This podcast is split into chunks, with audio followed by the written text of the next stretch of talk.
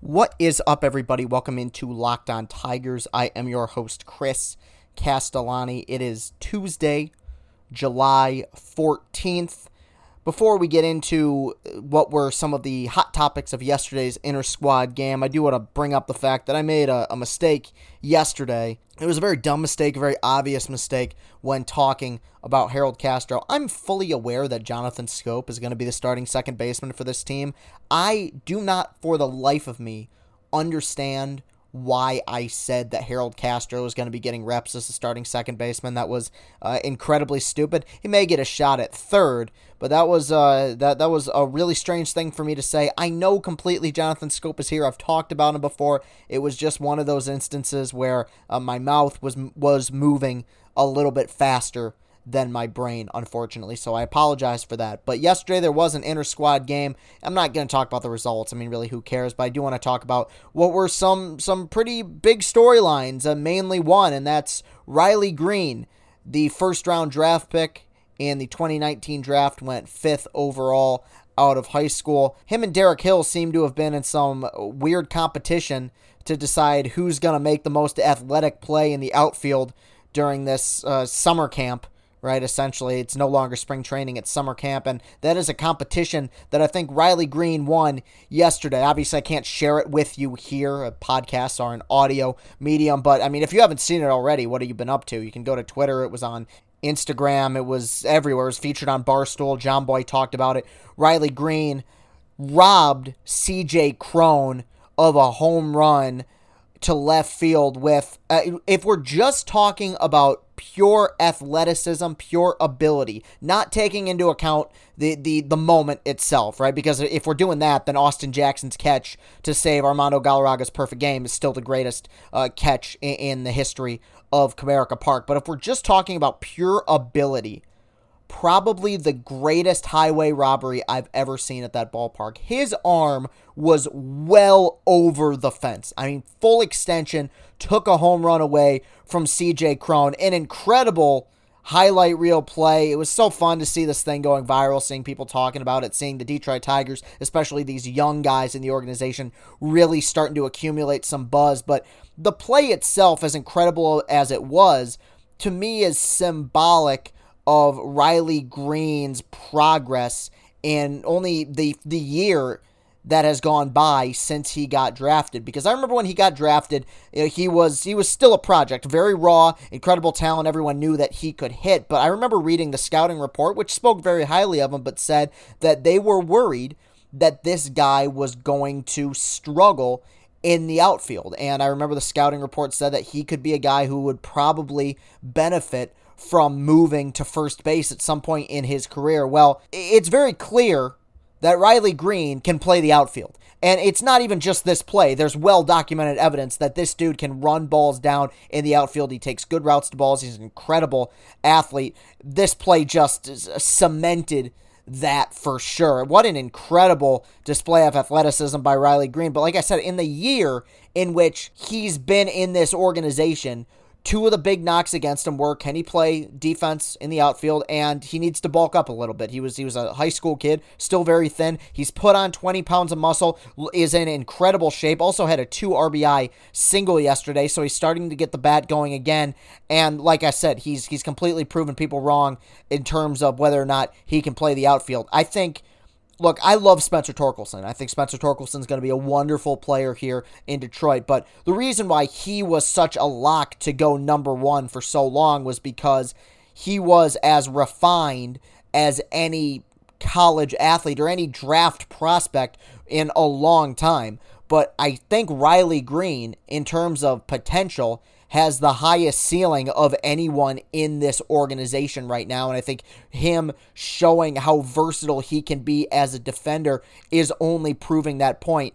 You are absolutely insane if you are not excited to see this guy in Comerica at some point soon. Now, with all of that said, I do have to throw this out there. Riley Greene will not be in a Tigers uniform in 2020. I think at the earliest we're going to see him will be late 2021, probably 2022. And I know that's going to disappoint a lot of people, but the fact of the matter is, This year will stunt his development somewhat because there's no minor league season. He's yet to even play in anything other than, than high A ball, I believe. I don't think he got called up to double A last year. He's yet to sniff double A ball, but he'll get there. I have no doubts about th- how this guy is going to progress. I think he's going to be an absolute star, and I think that moment yesterday just kind of solidified the insane potential that this guy has. All star potential in Riley Greene. Did I mention he's 19 years old? He's not even old enough to drink alcohol yet.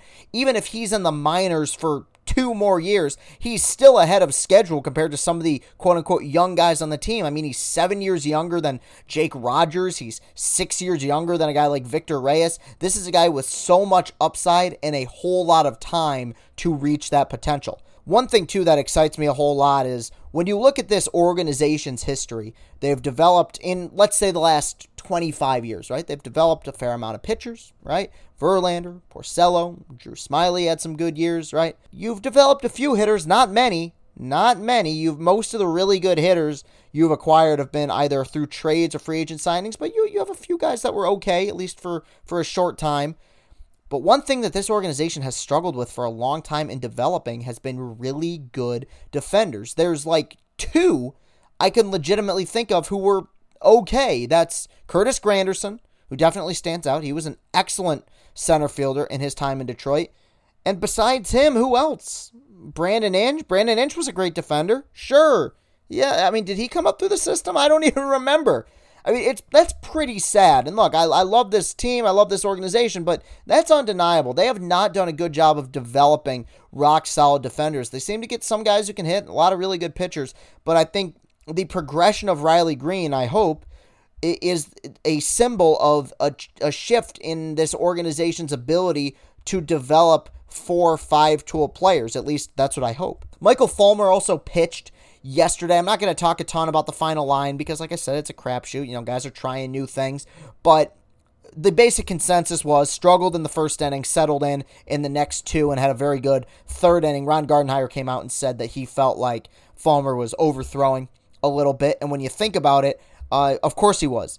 This is a guy, and Michael Fulmer, one of one of the main things that oh, everyone, including myself, complimented him on in his first couple years here in Detroit. This is a guy who's an incredible competitor. And when you think about it, this is someone who has not thrown a meaningful pitch in almost two years. And that I'm sure that completely just burned him inside. And even the thought of pitching in an inner squad scrimmage, he was probably airing it out a little bit and probably yanking some fastballs and overthrowing. In fact, I know he was. I'm not so much worried about that. The stuff looked good. One thing that I found interesting is that you saw him testing the curveball a little bit. I remember when I read his original scouting report when the Tigers originally acquired him, it said that he likes to incorporate his curveball. That disappeared by the time he got to Detroit. He was fastball, slider, changeup all the way. I do remember at points in 2017. I don't remember in 2018 necessarily, but I do remember at points in 2017 when he was really dealing, like when he was pitching at an all star level, pitching really well. I saw maybe a handful of curveballs. I remember Ryan Schuling and I went to a game on the 4th of July against the Giants where he brought one out late in the game.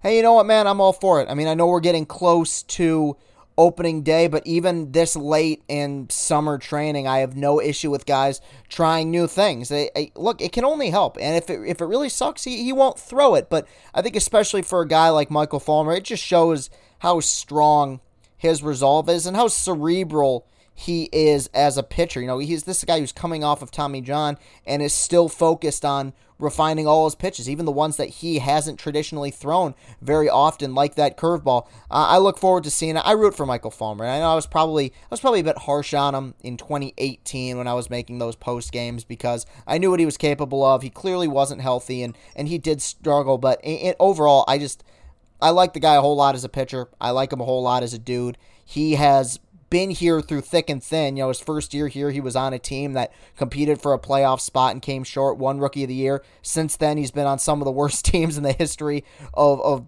Tiger baseball, and he hasn't complained. He hasn't pouted. He's marched on like a true professional, and he is a veteran here now, which is crazy to think about because it seems like just yesterday he was making his first start, but he's been here longer than most other guys on this team right now. He's one of the leaders in the clubhouse, and, and I, I hope to see him lead, and I hope to see him pitch well. Nothing would make me happier than, than to see Michael Fulmer reached the kind of all star level potential that he reached in his first two years in Detroit. Okay, so that's going to do it for segment one. When I get back, we're going to talk about one of the great mysteries in this organization, and that is one Franklin Perez. We'll be right back.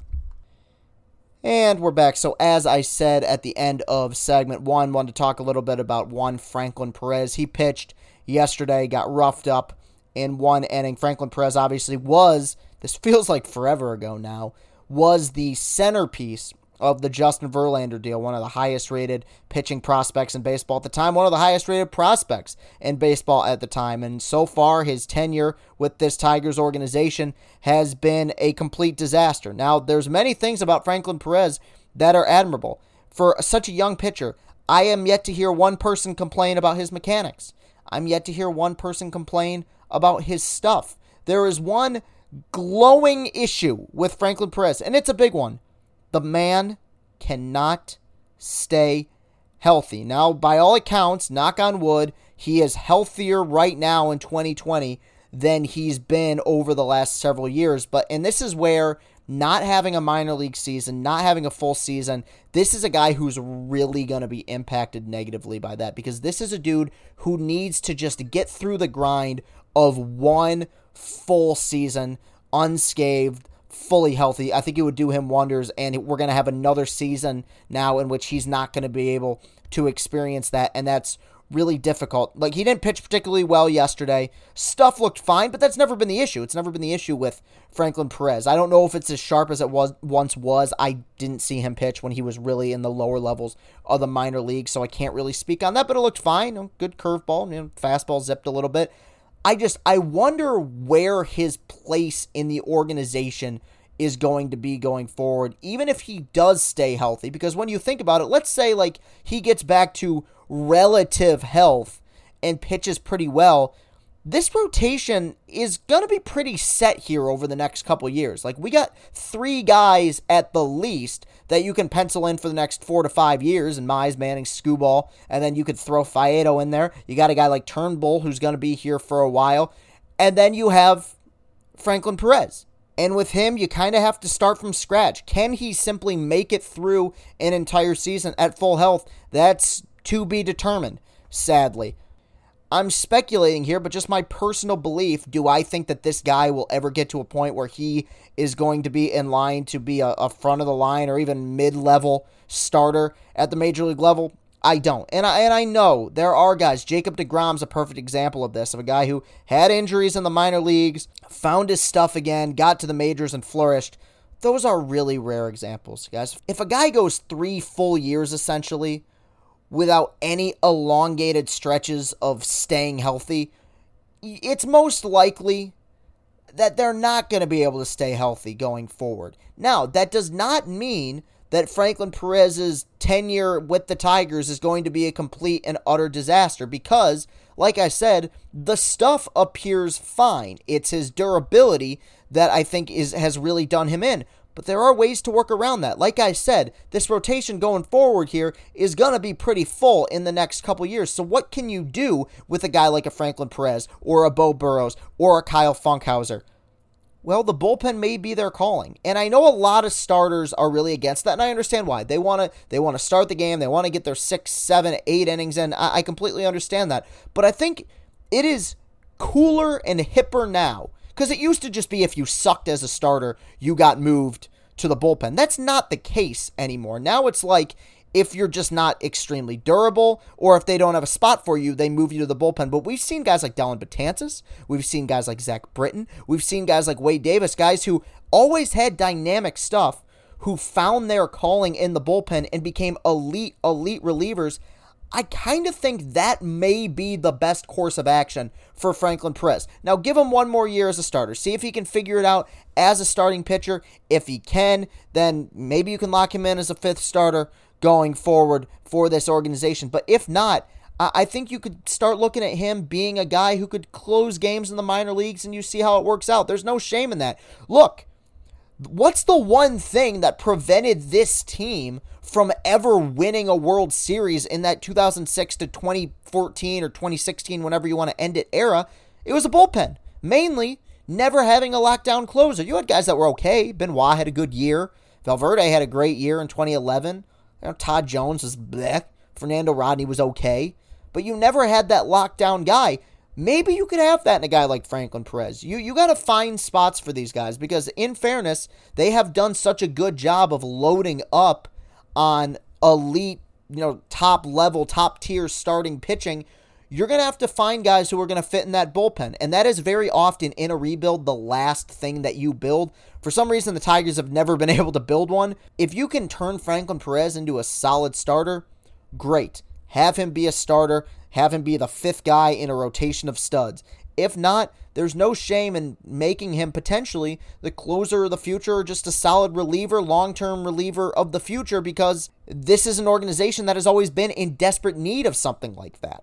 So that will do it for Tuesday's show. Thank you very much for tuning in. You can follow me on Twitter at Castellani2014. That's at C A S T E L L A N I 2014. You can follow this show on Twitter at Locked On Tigers. If you have any questions for the Friday mailbag segment, you can send those to this show's Gmail account, On Tigers at gmail.com. And please go to Apple Podcasts, go to iTunes, leave some positive reviews of this podcast. I think the last couple days have definitely been better than the previous couple weeks. I finally have some stuff to talk about, which is very exciting. So I appreciate you guys sticking with me. Thank you very, very much for listening to this show. Have a great rest of your day and go, Tigers.